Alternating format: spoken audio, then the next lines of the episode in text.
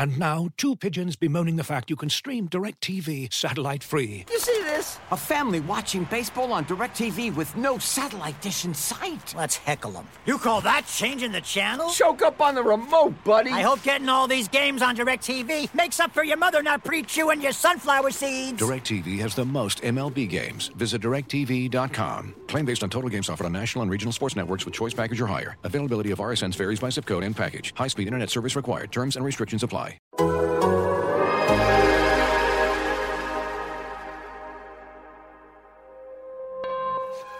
Uh, you are now tuned into anything's potable.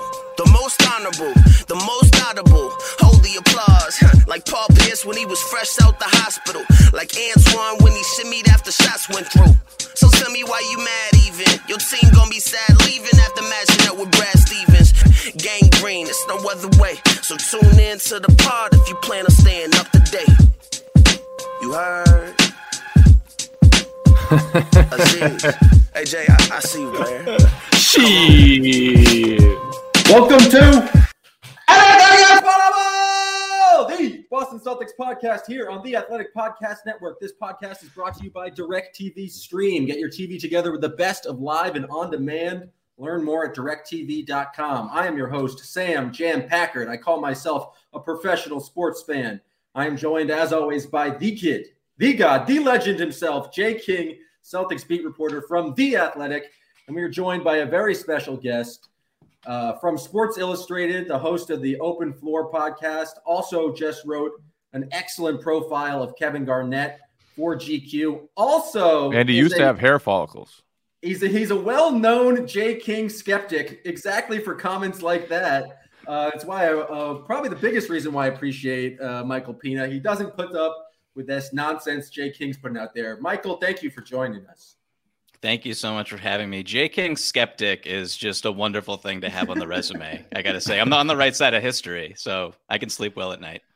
I I disagree there. Let, let's get let's get into your Kevin Garnett profile because I I think your tweet like I I went to Kevin Garnett's house. Here is my story on a crazy 48 hours. Might have been the greatest sell for a story of all time. I was like, eh. doesn't matter what he wrote. Like I'm all the way in on this story. For my first question, did you poo yourself a little bit when he snapped at you for having shoes on inside his house?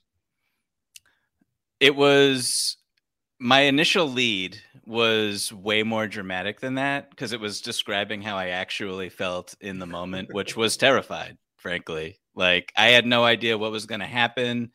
Um, the air in the room I'll. I'll let me let me let me back up for two seconds so we're in his house um in minnesota he he's owned the house since um he bought it right before and renovated it right before um, he was traded to boston which he was he mentioned multiple times and was not um happy about that um so it was like clearly like he doesn't live in minnesota I don't think that that was like mentioned in the story. He lives in Southern California and he has multiple properties. But he, we were there. He was um, doing some stuff for the documentary. Did you go to all the Friday. properties?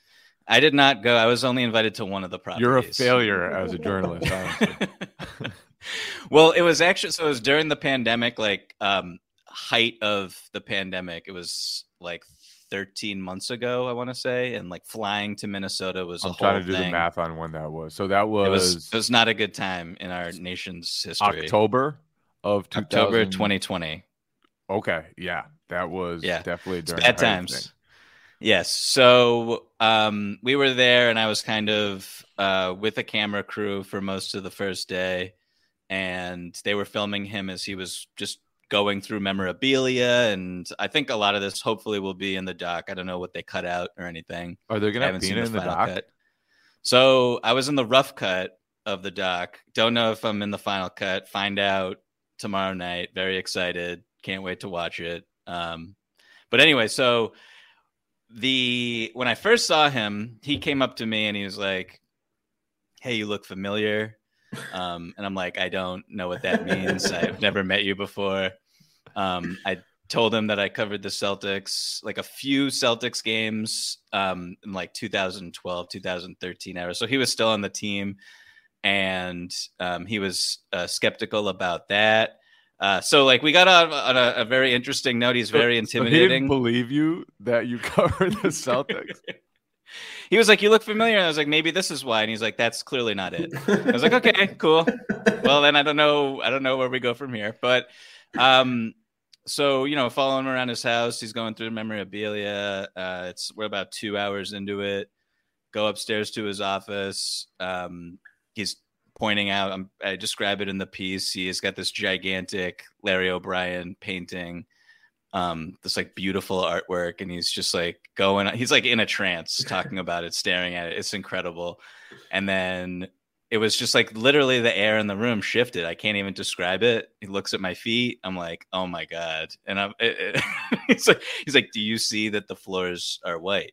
And I'm like, yes, I do. I'm going to immediately back out of this room. um, but he was he was so uh, I mean he's just like he's one of the funniest people I've ever spoken to. No exaggeration. Um, one of the most intense people. Everything about him is what you would expect from reading stories about him, seeing him. He's not like, you know, spitting as he talks like he would when he was on a basketball court or anything like that, but he's very energetic, very on 10. Um, and then he can also, in, at the the drop of a dime, just like be super reserved, super quiet. His voice will drop.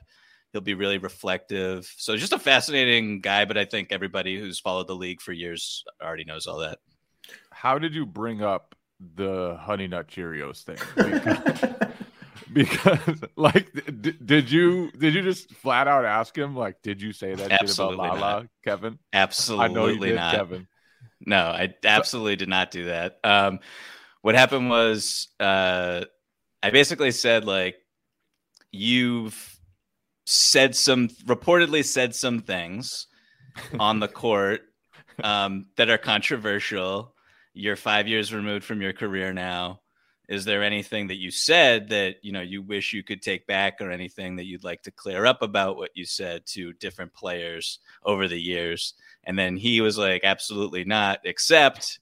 And then he went in to talk about the Honey Nut Cheerio situation, which I immediately was like, this is obviously going to get picked up and aggregated. So that's great. I hope you don't say it to any other outlet for the next year. so, and he didn't, which was wonderful. Um, but no, I did not go in there with uh, ask Kevin about Frosted Flakes and Honey Nut Cheerios. That was not um, on the agenda. Did you did you go in there? I'm with... a Frosted Flakes guy. that story isn't isn't believable.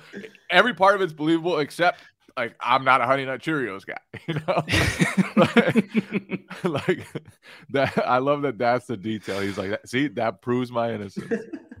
Did you go in there with any plan, or was it just like I'm going to go in there and just react to whatever this guy gives me? Because it feels like he can just drop just gold on you, and you just have never known it's coming. Like do you know the feeling when it's uh, like uh, you're just uh, in the dark feeling around? Do you know the feeling of sprinting through that and hitting everything? Like, is he just dropping gems on you like that constantly? How do you prepare for something like this?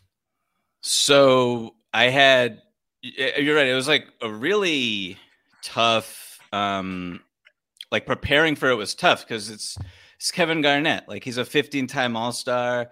He's 45 years old. He's got 20 years in the league you can go in a million different directions with what you want to talk about and i had like i don't know 80 questions written out um, in my notebook as i sat across from him on his at his uh, kitchen table. And i just kind of went through the stuff that i've always been most fascinated um, about when i think about kg so like that thing about you know him talking about um, running through the dark whatever he said like running through uh, the darkness and whatever you hit you hit like that question was just like hey man like how, how do you separate the fact that you're i think this was the, the question i asked was like how do you separate you being this like quiet um, like off the court you're very quiet you're private you don't want anyone to know anything about your personal life but then on the court you were like a, a live wire you were super raw super emotive um, how do you kind of jive those two different personalities in your head? And he was just like that. I was not expecting that deep of a question. Um, and then he's like sat back for a second and he gave me that answer. And I was like, okay, here we go. This is going to be a fun interview. He might have the best analogies of all time. That they don't really make sense, but they also make They perfect they- they sense at the same sense. time. No, when I was researching it, it was like, and I'm sure you guys remember this, but like he had so many baked cake analogies um, throughout the years, particularly when he was in the Celtics. And I wanted to ask him like what those mean and what he was going for with any of them. But I was like. I, I had a feeling that he would just say like, like you try to anticipate like what what what questions are going to get like one word answers or head nods out of this guy, and I had a feeling that the anything about baked cakes and me like uh reciting questions and analogies that he said in the past, he was not going to be really trying to uh revisit. So I avoided those. I was kind of sad when he brought up the Steve Nash Suns thing because Steve Nash playing with Kevin Garnett would have just been ridiculous. And obviously, the, Celtics in those years were incredible too. But I think Steve Nash and Kevin Garnett as a pick and roll duo, and Kevin Garnett there to just erase all of Steve Nash's defensive mistakes would have been so much fucking fun that I'm a little sad it didn't happen. Yeah, so we got into that conversation. So I met him. So there was basically two parts for the interview. It was like went to his house in October, um, hung out for a day. Next day we went to George Floyd Square, and then I flew home.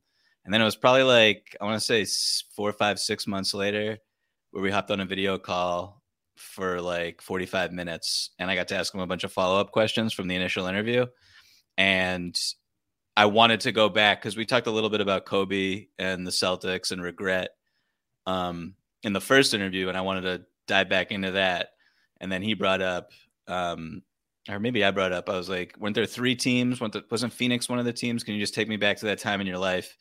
And then, yeah, he went off, and I basically just quoted him verbatim on what the situation was there with Nash and Sarver and he's still like is you know he's not like salty about it but he's just like yeah that would have been fun like and they didn't want to pay me which is just like absolutely well everything we know about robert sarver in the news right now that all checks out so so yeah Sarver, yeah.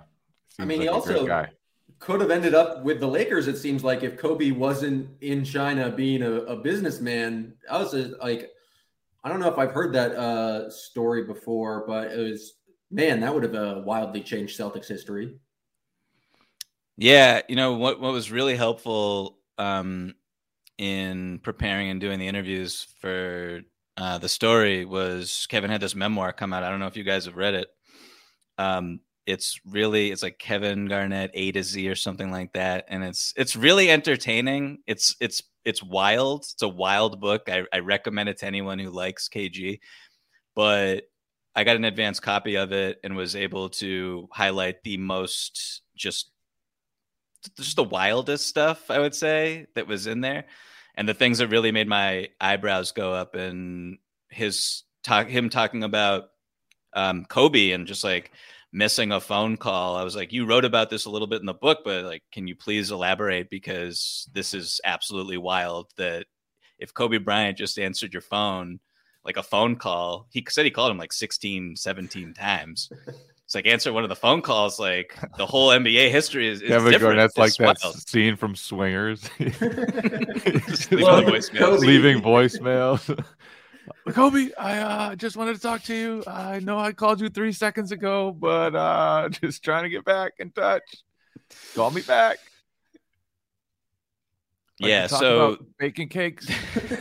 so so that that that was all really I mean that's fascinating stuff for anybody who's like an NBA historian or who was alive at the time when he was going back and forth between the Lakers and the Celtics and which one he was going to go to and I mean the rest is history and those two teams battled in in two finals in 3 years and it was awesome um but you think about like who go back to that time in the NBA, and I don't know, that would just have been like KG and Kobe together, just like absolutely unstoppable. That, that no one's beaten that team. I'm gonna I'm gonna go against that a little bit. I think Ooh, okay. Oh, Jay Basket- King's being oppositional. Basketball wise, that's like obviously ridiculous fit. And at that point, they were just absurdly talented guys. Um, I think personality wise, they were too alpha. They were both too alpha. They would have absolutely butted heads in some way. And I, I feel like Pau was better at that time, personality wise, for Kobe. And Paul Pierce and Ray Allen were better personality wise for Kevin Garnett than Kobe would have been. So, what I'll say to that is KG actually thought of that and he kind of addressed it. And he was like, early in our careers, it wouldn't have worked. At that point, Kobe was so desperate to win a title without Shaq. KG was so desperate to like do anything in the postseason that sacrifice at that stage in their careers was definitely something that was both both of their minds. So they're arguably the two most intense maniacal players in NBA history. So I can see it not working, sure, but I can also see it just being wildly successful where these two are just like uh it's like iron sharpening iron. Yeah, and I feel like to some extent the Celtics in those years kind of were that. Like it, it wasn't Kobe, obviously, but they just had a bunch of competitive maniacs. It was like Tony Allen, Rajon Rondo, Kendrick Perkins, Kevin Garnett, like just guys who are as tough as it gets. Paul Pierce. So I I do feel like to some extent iron sharpens iron, and if you talk to any of those guys from those teams, they talk about just how ridiculously competitive every single thing was. Um, so maybe maybe that's that's how it would have worked out. They would have been perfect for each other. But I just feel like KG didn't need Kobe the ball, and though. KG, yeah, but he's just a maniac. Like, like he tried. I, I, they're both control control freaks in different ways. I feel like. And So this is what this is what I think. So it's hard to go back and think about who would be on the roster for the Lakers if he goes Slava there. Like is Medvedenko would have been elite. Yeah, but I don't know if he would have made the cut. But like, is is Bynum? Does he does he go to Minnesota then? Is that like, or would Bynum still be in LA? I'm trying to like think about how the trade would have been configured to get KG. Would it have been Lamar, Kobe, KG? Because that's ridiculous. It's a ridiculous. Kevin front. McHale ever traded KG to the Lakers though? Wasn't there like a big thing where he's just like refused to negotiate with them on anything? I don't remember Um, that.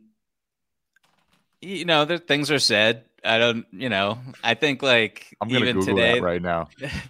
there's like anti Celtics people who say that Danny Ainge's relationship with Kevin McHale is the only reason that that trade happened, and I don't think that that is necessarily true. But I'm sure it, it It helped, helped. get a deal done. yeah. yeah, Man, the Celtics would have sucked if they just had Ray Allen and Paul Pierce for that uh a kind of run there. Oh, it, it would have been Garnett for Bynum and Lamar Odom, according to uh, an old story. they still would have dominated. I mean, who's the, so the best team in the East then would have been like the Cavs, right? Like LeBron, LeBron with like Or the Magic who's- with Dwight. Mo Williams. Mo Williams, Yeah. yeah, the truth. Don't hate on Yeah, Mo. Antoine Yeah. Anderson was sick too. Doug, stop right now. It's absolutely not true. The Zydrunas, so yeah, no, I, I yeah, but I- I Sasha think that the, like, Pavlovic, the, you're just proving my Jamario. Moon. Yes, exactly. You're just looking at a roster right now. I'm not Ira Newble. oh, the last thing about the KG story is uh the what did he bring up the uh time he uh, hung out with Biggie in the Cleveland uh All-Star game in 97 or like dude, was that in his book? Where did that gem? That was come one of 80 peanut questions. That did you ever hang out with Biggie? he asked So them he all had- interview subjects. And how So many he women did he have hiding under his jacket? So the Biggie story is in the book very briefly. So I was like, tell me the Biggie story. Because in the book, I think it's just like saw Biggie. Biggie invited me up to his uh his hotel suite at my first all-star weekend and to smoke weed. And I said no, and I regret it. And I was like, okay, so you write this, can you just please tell me the story? And one of the funniest things um about interviewing KG is when he tells stories, it's like it's just it- there's really nothing like it. Like this is unrelated, but I was once at a press junket for Uncut Gems, and I was in a room in New York with KG and Adam Sandler and like probably ten journalists, and KG had the room in stitches, telling stories about um, just like random stories about being on the set filming the movie, and like Adam Sandler, obviously one of the funniest people of all time, is just like peeing his pants laughing. Like he cannot hold it together. It was like KG was easily the funniest guy in the room. So um, when he was telling me that story, when he was telling me the Kobe story, um, it's like half a dozen when stories like that where I'm just Arnold Schwarzenegger ejaculating.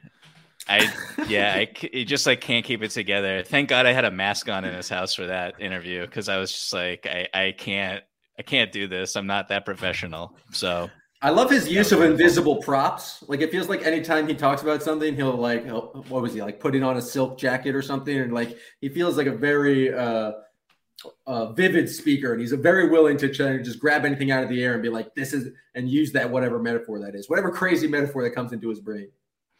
Yeah, it was tough to like get that on the page, honestly, because it's like, all right, do we just put in brackets here, breathes fire? Because that's what he did while he was speaking. That uh, was spits, that, spits could, fake Gatorade. Like, what, what do we do here?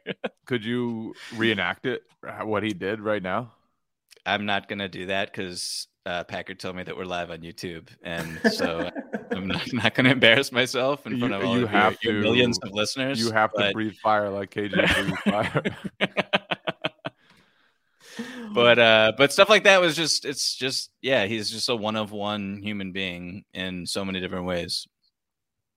If you guys haven't read it, go check out uh, Pina's profile of KG on GQ.com. Uh, it's a great read uh, we haven't covered nearly all the stories in that, and uh, would highly recommend it. Looking for an assist with your credit card, but can't get a hold of anyone? Luckily, with 24 7 US based live customer service from Discover, everyone has the option to talk to a real person anytime, day or night. Yep, you heard that right you can talk to a real human in customer service at any time. Sounds like a real game changer if you ask us. Make the right call and get the service you deserve with Discover. Limitations apply. See terms at discover.com/slash credit card. This episode is brought to you by Michelob Ultra, the official beer sponsor of the NBA. Want to get closer to the game than ever before? Michelob Ultra Courtside is giving fans the chance to win exclusive NBA prizes and experiences like official gear courtside seats to an NBA game, and more. Head over to MichelobUltra.com slash courtside to learn more. Now, this is a Boston Celtics podcast talking about the Boston Celtics in the here and now. And the Boston Celtics might not suck, which is a good thing. Um, ever like it turns out having a emotional, not very beneficial, not productive team meeting is all they needed to fix the defense because in the four games since that uh, team meeting, what have they hold, held teams to under 80 or under 93 times, and then they had whatever the Mavericks game was. Uh, I guess.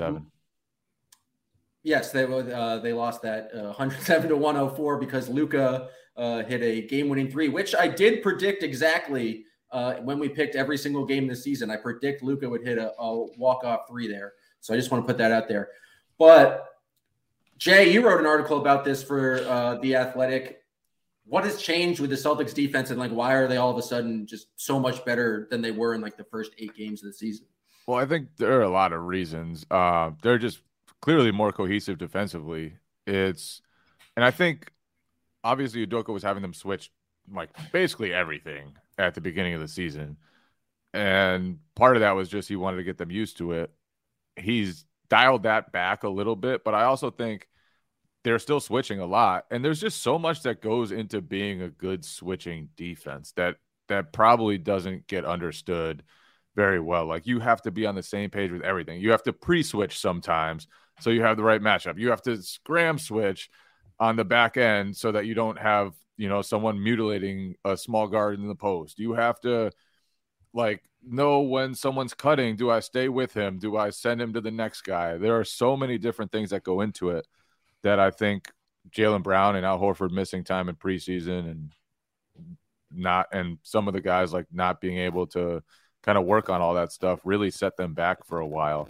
And it took them a little while to to figure all that out. Um, but they, their defense has been awesome over the last like five, six games. It also feels like they're just switching less. Like they were really committed to switching one through five in the first six games of the season. They're just doing like you're just not seeing uh, Robert Williams out on the perimeter as often as he was, and it feels like they Ime has made the adjustment of maybe we don't have to do this every single possession, and I think that's been beneficial as well. Yeah, I mean, I think like uh, to to Jay's point about what goes into switching, like everything he said is is spot on, and then also like uh, like I think he mentioned this a little bit, but it's like when you're on the weak side, you got to know when to help. You got to know when to shrink the floor against driving lanes. It's not just like I switch, I'm on the ball now. My guy passes the ball, and like I can kind of clap my hands together, put my hands together, plays over. That's not really what it is. So you saw a lot of breakdowns that way. I thought, and then to your point, Packard, switching one through five with Robert Williams on the floor, they were just getting pummeled on the boards when he was out on the perimeter. So I think dialing that back a little bit has been helpful. Um, and yeah, they're what are they first in the entire league in defensive rating over the last four games, I believe, with like the third best net rating behind the Clippers and the Warriors over that span. So, you know, some of that is the the teams that they played uh, the Magic certainly aren't good. Um, that helps, but they did beat Miami. Um, the Mavs are kind of so-so. The Raptors' offense is terrible. So these things have helped for sure. But I think at the end of the day, like this team should be trending towards being a top five defense. They have the personnel to do it. Uh, there's no reason why they shouldn't. And when everybody gets healthy and on the same page, they'll be even better than we than we've seen so far. Now the defense is improving, but the offense is still not great. And there was moments in that Raptors game where the Raptors play in crazy, uh, intense defense. I'm sure Brad Stevens was just losing his mind with how much the Raptors were getting into the ball because that's all Brad Stevens loves in a defensive team. Scottie Barnes, the legend. Scottie Barnes, like the Raptors can throw out like four, five guys who are just all above six eight and are extremely he, strong. He's like six eight 240 as a rookie chasing around Dennis Schroeder over screens. Like, good luck dealing with him in seven years NBA. And just like going through Romeo Langford uh, on the baseline, he was very impressive. The Raptors' offense, um, not very impressive, but they really turned things up on the defensive end. And I think the Celtics still struggle from a bit of turnovers. Dennis Schroeder just had, I think, six terrible turnovers. Um, he had eight turnovers. Wow, even maybe even six of them were terrible, but the other two weren't great either. It really felt like the Raptors are uh, were playing extremely physical defense, and uh, I thought Jayson Tatum did a pretty good job of getting into the paint, finding Romeo in the corner, more so in the first half. Uh, but it still feels like, despite him having a good game against the Mavericks uh, and scoring a lot, that he's just not scoring at the same level um, as he uh, kind of were accustomed to. And at what point is it something to uh, to get worried about? I mean, we've seen Dame. Dame had a ridiculous quote the other day that was like the the league officiating the game this way is like ruining basketball. That's a that's a paraphrase, but we've seen some uh, some of the stars kind of struggle with more physicality. Tatum did have a very good game against the Mavericks and kind of seemed like he was back to his old self. But at what point is there do you start having actual a big enough sample size to be concerned about Jayson Tatum's lack of scoring? Because the Celtics, for as good as their defense is going to be, they're going to go as far as Jayson Tatum basically takes them offensively uh, because they just don't have enough shooting on this team to kind of sustain long runs with him uh, being this inefficient. Yeah, I mean, when I watched Tatum this season, I think a lot of stars are like a lot of stars are have been disappointing from the jump. There's probably like six or seven I could rattle off off the top of my head who are just super inefficient for whatever reason. The, their shots aren't falling. I think officiating has a large um, um, element. Officiating is a large element and and a reason for it. I'm not gonna like get too uh too bogged down in the shooting numbers. I think the shot selection can certainly change with him, and that's just been a career long. Um, even coming out of college, the fear was, uh, you know, this guy's in love with the pull up twos, and he still is in love with pull up twos, and he's still in love with getting in his bag. and he holds the ball a beat too long still, but he's also 23 years old. And um, I think a lot of, I think Brian, Brian Scalabrine made this point on Zach Lowe's podcast. Like so much of the early success that he had in his career, I think is coloring how we view his development in maybe an unfair way. So I was, I thought like some of the plays he made last night that you referenced, Packard, like getting into the paint, kicking a Romeo, um, kicking a Grant Williams in the corners, uh, spraying it out to even like shooters above the break where you were putting yourself in a position to get a hockey assist. He was making those plays. He was getting off the ball pretty soon against that aggressive um, defense that Toronto plays. And I know that even like Fred Van VanVleet is just like his arch nemesis. Um, he hates playing Fred Van VanVleet going back to the bubble. It's like does not want to dribble around him. But yeah, I think he's kind of settling in. For me, every time I watch him play, it's more about how often are you getting to the free throw line, and that really hasn't happened yet. But it hasn't happened for a lot of guys around the league as they kind of adjust to how the game is being officiated this season. Yeah, the the the element to me that's really interesting is that Tatum is growing as a playmaker and they want him to spray the ball out to the perimeter and they want him to do that in a timely fashion. They want him to make quick decisions and all that. And then, like you said, it's kick out to Romeo Langford, kick out to Grant Williams, kick out to Dennis Schroeder. Like it would be so much easier for him if he had knockdown shooters in at least a few positions. Well, well, he does have Romeo Langford, so let's uh, let's be honest here. That, that is fair. I'm just saying though, teams are selling out to stop Tatum drives. Like just when you see the defense on Grant Williams, for example, and he's shot okay for the season, although no, he hasn't. He's trending, forgotten how to shoot. trending, trending very much in the wrong direction. Um, like teams just don't care about guarding a lot of the Celtics players, and even Romeo Langford, he's shooting close to fifty percent. Exactly fifty percent. Exactly fifty percent, and nobody cares to guard him it because he hasn't proven it and hasn't done it in a large enough sample size. So that that's one element to me that's going to be really interesting. Like, how do the Celtics alleviate some of that pressure on Tatum and give him easier looks, and and maybe start knocking down shots around him? I think they're shooting like thirty three percent from three as a team, and obviously part of that is just he's been shit from the three point arc, but a lot of that too is the guys around him just aren't threatening. At what I got to give Josh Richardson credit. I've been slandering him for the entire season, but he's had two down. unbelievable blocks the last couple of games. Yeah, after his, uh, the Celtics had a run there uh, where they had like a bunch of amazing defensive plays that came immediately after their own terrible turnovers. Um, and that's something I uh, that's called the Jam Packard special in pickup basketball when you make an awful play and then you have to hustle back because uh, you feel badly about yourself.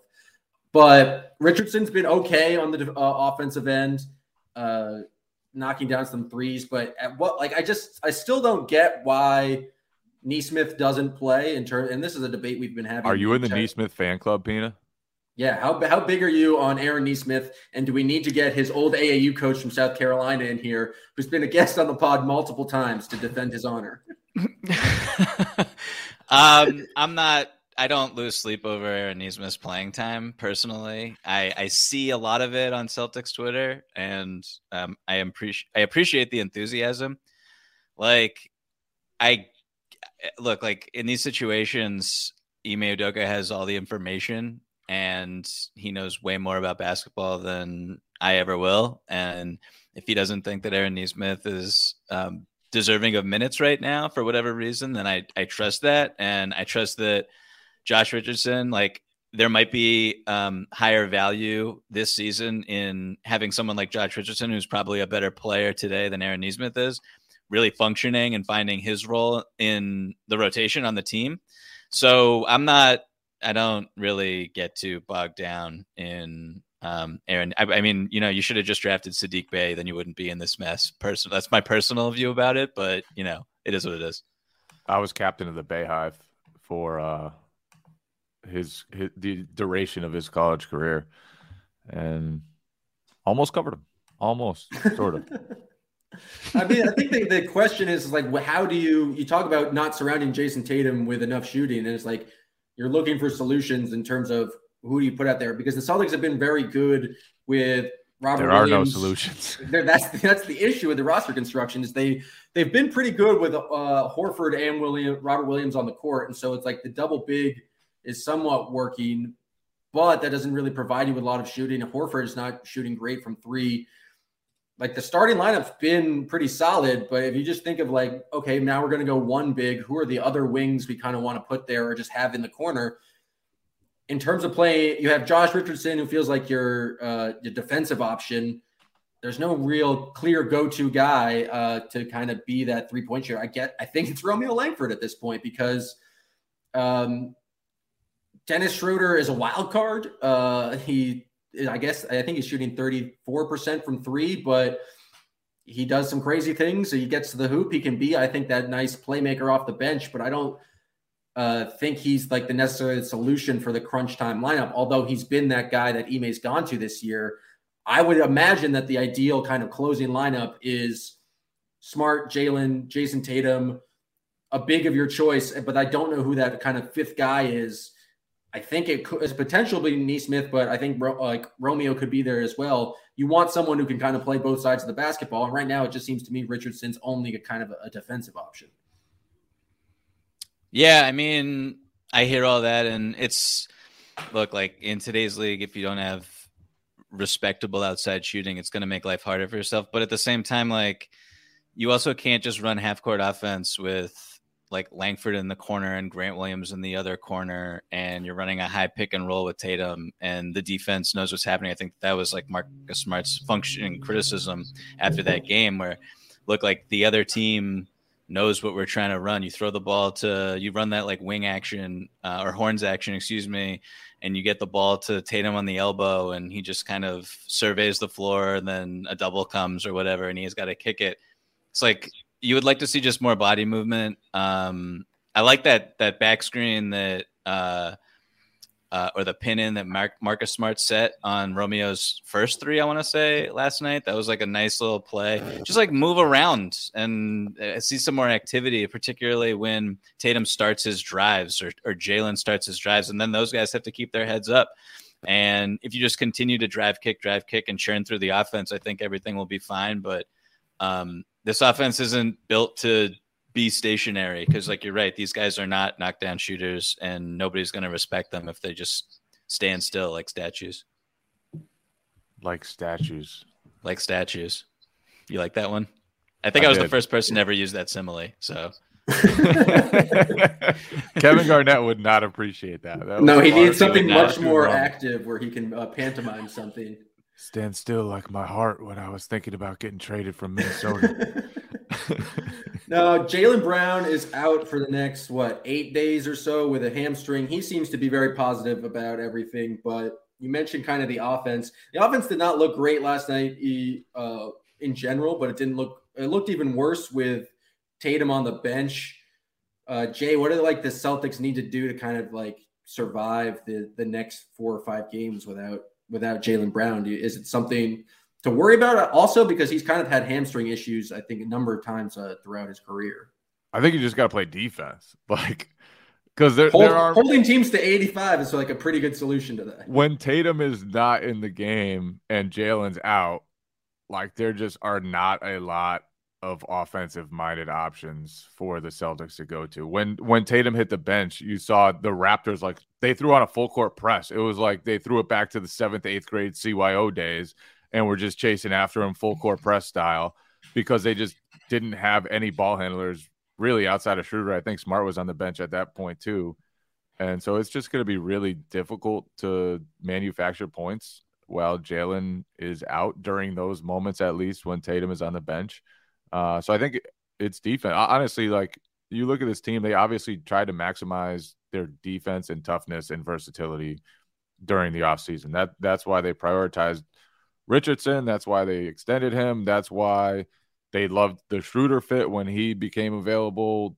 Like they wanted to get guys who were tough and ferocious. And so now you're stuck with a lineup that doesn't have a lot of shooting, but can defend and is tough, and so they got to really squeeze teams, squeeze opponents' offenses dry.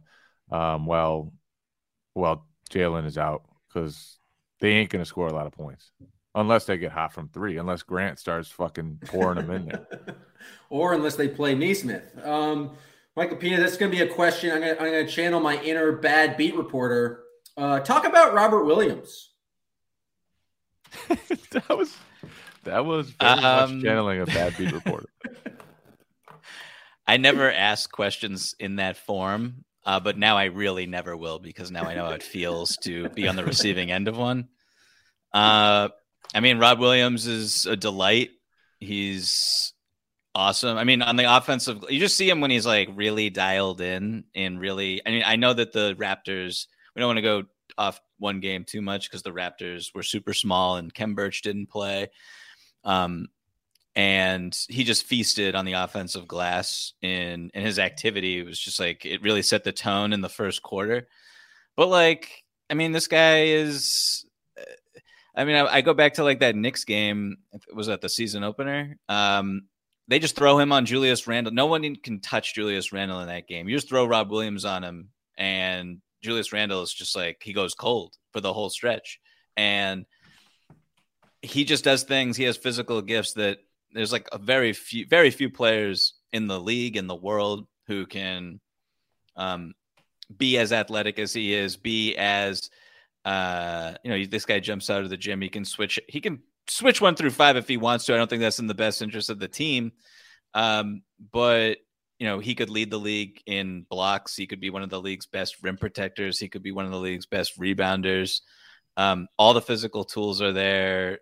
Offensively, I mean, I don't know what the best way to use him is definitively right now, but I would love even more of him just being a traditional dive man to the rim and like diving hard every time. That would be wonderful. Uh, and you know, when he does leave his feet, land on both feet. That that would also be terrific if he can learn to do that consistently.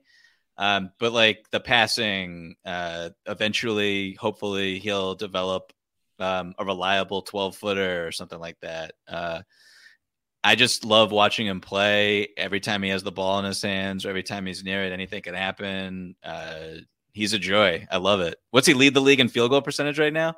Yes. Oh, yeah. Seventy-two point three percent. Do you think they the Celtics need to change the way they use him? I know you you mentioned diving more, um, but like his assists are down, his scoring opportunities when you look at per hundred possessions are are down pretty substantially. I think it's like three field goal attempts per hundred possessions, just about. Uh, it feels like a lot of those, like the, the the Raptors game, he had a great game. Most of it was just he went and got other people's misses and then put back stuff himself. Doesn't seem like they're running as many. Well, I mean, like, for i- him. isn't that? well, they're not i- running as many pick and rolls for him, or or running as much offense through him.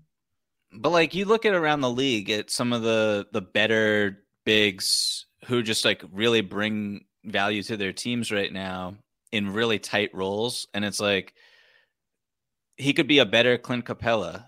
He could be at some point maybe um he's not as big as DeAndre Ayton, but you watch what DeAndre Ayton does when DeAndre Ayton's role is really confined and he's super effective. So like I don't need like you don't need Rob Williams to have this high usage. Um, you don't need him to uh, uh, like be a control tower from the elbows on every possession like Al Horford's been used for years. He can do that stuff, but like right now, I think simplifying things for him on offense and just maximizing his ability, his athletic ability, and not giving him too much to handle would be like terrific stuff. And just him developing like top notch pick and roll chemistry with someone like Schroeder when someone like Tatum is on the bench and you can just run stuff off of that really like basic action and get good shots. Um, I think that would be really helpful, especially like like when he's in the short roll in those situations where you are trapping a Tatum or you are blitzing um, a Jaylen Brown on those high screens or those side pick and rolls, like he can make decisions. So you don't need to uh, to force it. Just like kind of let him flow through the game. I think that that's the the best way to utilize him. If any of that makes sense. Yeah, it feels like they haven't been uh, as aggressive in terms of just trying to get him the basketball. There, like last season, it felt like they were wildly ambitious in some of the lobs they were throwing to him. Um, but I just do think it'll be so much more dynamic if teams are just worrying a little bit, stepping into the paint a little bit on pick and rolls, just to try to deal with um, the the kind of diving Robert Williams. Maybe Grant Williams will have that extra 0.5 second and really knock down that three from the corner then. Um, but it does feel like that they like the more he's involved in the offensive end, uh, kind of the better the Celtics offense is.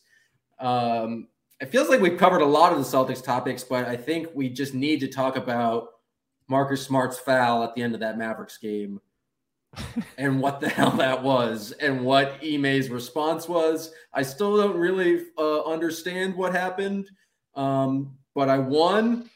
Uh, it was an awful foul. Uh, it makes absolutely no sense. I'm pretty sure Marcus Smart is to blame for it.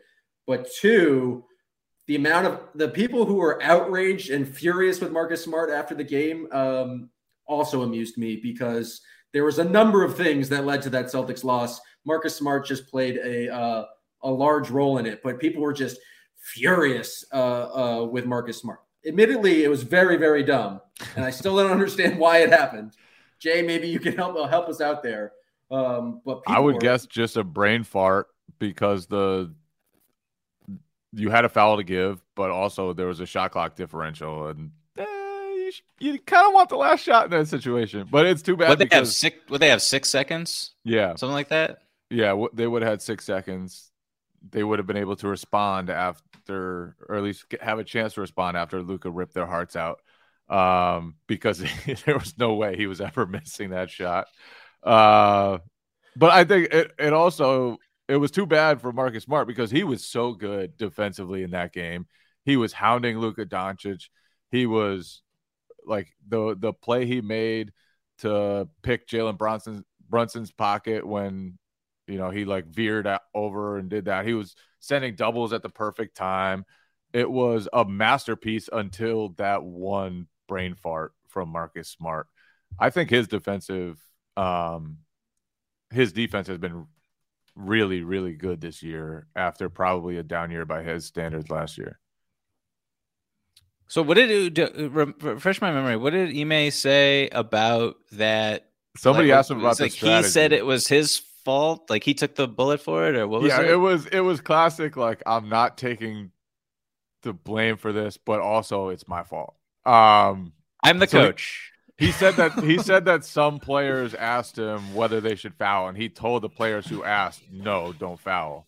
But he didn't address the group as a team not to foul, probably just thinking that nobody in their right mind would foul in that situation. Or he did, and Marcus just didn't listen, and then he had to say that I said it out loud. I don't know if all the players in the huddle were listening. Um, yeah, but it it got so ridiculous because people immediately it was very stupid. But then people were like, "Marcus Smart, terrible end of the game there. Like, how dare he try to draw that foul on Chris Kristaps Porzingis and then uh, shoot the ball?" Like people were so furious with the brain fart that they said that like him drawing contact, which was very obviously a foul. Last two minute report came out.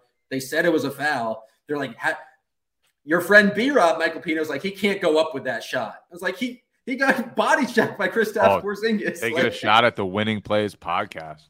That's normally Jay's role in this, but I thought it was just absurd that, to be like you can't you can't go up with it after you get body like just checked in the um by Kristaps. I can't. I, me and B Rob. That's where we we've been deferring on Marcus Smart for Marcus Smart's entire career. I'm just like I've learned to take the the bad with the good. That's just what. That's just who Marcus Smart is. That's who he's always going to be as a player. It's in his DNA. I really don't criticize the shot selection too much. Um, some of it's frustrating for sure, but he makes so many brilliant plays um, in so many different ways that I don't really doesn't really phase me. I think everything sort of just evens itself out, and nobody's perfect. But I that's that's a very B Rob uh, reaction to that shot by Marcus Smart.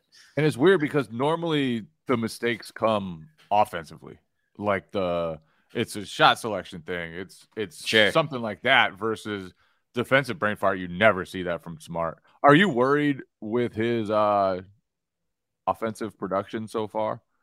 Like 32.6% from the field does that so you know you? no i mean like it's not great for sure um i i again i think like so many players are struggling around the league that I can't get too worked about any, especially someone who you know has a past of. I mean, his whole career is a roller coaster ride. He's never been in the most like, the efficient shooter. Like he, like if you look at his career high field goal percentage, I think it's like forty-two percent. That like efficiency is not really the name of the game for Marcus Smart. It does feel like when, especially when Tatum's on the bench, he's uh, Schroeder's provided some of this, but he's like really the only one who can go get into the paint, whether it's posting up or driving, and like get the team a bucket when you just need some like some sort of one-on-one. I'm not like I don't think there's been a drastic difference in Marcus Smart's uh, offensive game. I guess his percentages are down um, from I guess previous years, but it seems like he's basically doing the exact same thing Marcus Smart's always done. I think the biggest difference has probably been that he's just not shooting twos anymore. Like he's taking three twos a game. Almost two thirds of his shots are from the three point arc.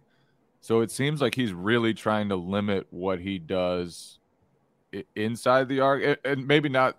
Maybe that's not the right way to put it, but trying to find different opportunities when he does get inside the arc to create for others and so I think that's been probably the biggest change offensively. And then, like, if you're shooting two thirds of your shots from three and you're shooting 28% from three, like, your field goal percentage isn't going to be great. So I think once his three point percentage normalizes at whatever percent it does, um, he'll end up probably right around the same efficiency he's typically been. And he'll probably lead the Celtics in assists and he'll be great defensively, and it'll all be okay. Except All for right. the times when he does dumb shit. I have two important questions to uh, end the show for both of you. Does Nick Nurse have more kind of petulant child energy or uh, divorced stepdad disappointed energy? Which one would you guys choose? Do, do I have to pick one of these? I love putting uh, the professional journalists uh, on the line for have to for, like go with my childish antics. I can just go on a rant about Nick Nurse. The guy's the biggest complainer I've ever seen in the NBA. It is absolutely ridiculous. Um, it's it's just uh, frustrating because I felt like it worked a little bit, but I just get upset every single time I watch a Raptors game. That he's just constantly upset and constantly berating the officials, and I won't stand for it. I don't think it's uh it's very polite, and I uh, it's not very Canadian of him. Uh, it, particularly- it doesn't reflect. to, uh, to be fair, I don't think he's Canadian. So Isn't he from Iowa or some shit? I'm bet he's I don't know. I don't know even know where he's from, but he uh, has strong, He's from Iowa. strong disappointed stepdad energy. Um, and I'll, I'll leave it at that. You guys don't have to speak on the issue. Jay, famously, you've been in, I would say, the Morris camp. Uh, you've written stories about the Morris twins. You're a Mook guy. Would you back them in a fight against the Jokic brothers? That would be the most epic brawl ever. I mean, I wouldn't I wouldn't give many people a chance against the Morris brothers because those dudes are they deserve their reputation as tough guys. The Jokic brothers are big enough and crazy enough and athletic enough to give them a chance. Like I I need it. I need pay-per-view the the Morris brothers and Udonis Haslam versus the three Jokic brothers. Make it a tag team match. Um, the the one thing I I really didn't like though, and I disagreed with, was the Morris brothers. You cannot complain about someone shoving you in the back if you shove them and then immediately turn around. and then turn your back. like you you well, can't. commit after committing a, a borderline cheap shot yourself. Yeah, Not yeah, you- borderline, like very much a cheap shot. you you cannot complain about the shove in the back if if you're just like gonna start something and then turn around and walk away. I, I just like what was he supposed to politely tap him on the shoulder, wait till he turns around and then shove him? I just I didn't understand that part of the beef. you also, if you're the Heat, you can't pretend you're tough uh, and then have your GM hold you back when you're waiting outside the Nuggets locker room. Like that's just not a good look for Heat culture. I need Brad Stevens to to stop like Dennis Schroeder and Josh Richardson from from going after Bam Adebayo in a game later this year.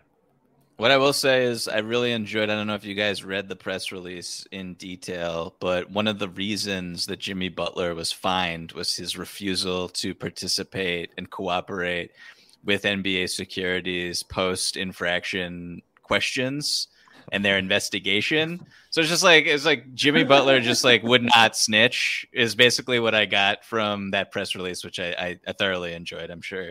I didn't Um, realize the he- NBA conducted an investigation after every kind of is that after every flagrant foul? Like what's what's the protocol? What triggers an investigation by NBA security? I'm gonna go with this would trigger an investigation, and you got like these two. I mean, the Jokic. I don't even know what to say about the Jokic brothers. They're just they're NBA legends at this point, and the fact that they created a Twitter account and the only account that they follow is account. Jamal Murray. They don't even follow Jokic. then I don't. they- Maybe Jokic isn't on Twitter. I don't know. They made But sure everyone was- knew that it was actually their Twitter account. Like just te- texting with Nuggets reporters to let them know, like, the, you know that guy threatening the Morris brothers on Twitter? I don't Yeah, think the motherfucker, Jokic brothers reached out and be like, "That's me." I'm sure Nuggets reporters texted them and asked them. Nonetheless, I love just proudly taking it on the chest. Like, yeah, I'm the one out there on Twitter threatening the Morris brothers. I went to I like I typed in their names on in like a Twitter search when all that was starting to go down, and it, the f- thing that popped up like the auto populate was Jokic brothers knives. And I was like, all right, I, I'm I'm out. I'm I'm out of this. I don't want to know anymore. This is this is the end of of me and this story. Whatever you can imagine at that point is probably better than the reality of it. you know? like just just leave it at that. You you can't can't get more details about that. Just gotta leave it as like the Jokic Yes. brothers did some wild shit with knives at some point in their past. Yeah, you don't mess with uh, people from war torn who grew up in war torn countries. Like you just, it's a, a general rule you should have. Um, and so I think that's wise words. Michael Pina from Sports Illustrated, host of the Open Floor podcast. Thank you for joining us. Uh, has an excellent profile of Kevin Garnett for GQ. Uh, if you guys enjoy the show, please subscribe, uh, rate it, do all those things podcast hosts tell you to do.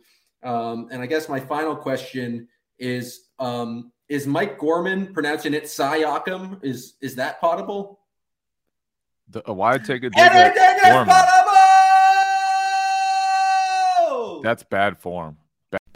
As you've probably heard by now, we've teamed up with BetMGM this season. We'll be using BetMGM lines to make all of our picks, and we'll have special offers for our listeners each week. If you haven't signed up for BetMGM yet, use bonus code The Athletic, and you'll get a one-year subscription to The Athletic, plus up to a fifteen hundred dollar first bet offer on your first wager with BetMGM. Here's how it works. Download the BetMGM app and sign up using bonus code The Athletic. Make your first deposit of at least $10. Place your first bet on any game and claim your voucher for a one year subscription to The Athletic. See BetMGM.com for terms. U.S. promotional offers not available in D.C., Mississippi, New York, Nevada, Ontario, or Puerto Rico. Gambling problem? Call 1 800 Gambler. Available in the U.S. Call 877 8 HOPE NY or text HOPE NY 467 369 in New York. Call 1 800 NEXT STEP in Arizona. 1 800 327 5050 in Massachusetts. 1 800 BETS OFF in Iowa. 1 800 270 7117 for confidential help in Michigan. 1 800 981 0023 in Puerto Rico. First bet offer for new customers only in partnership with Kansas Crossing Casino and Hotel. Don't forget, if you haven't signed up for BetMGM yet, use bonus code The Athletic, and you'll get a one-year subscription to The Athletic, plus up to a fifteen hundred dollar first bet offer on your first wager.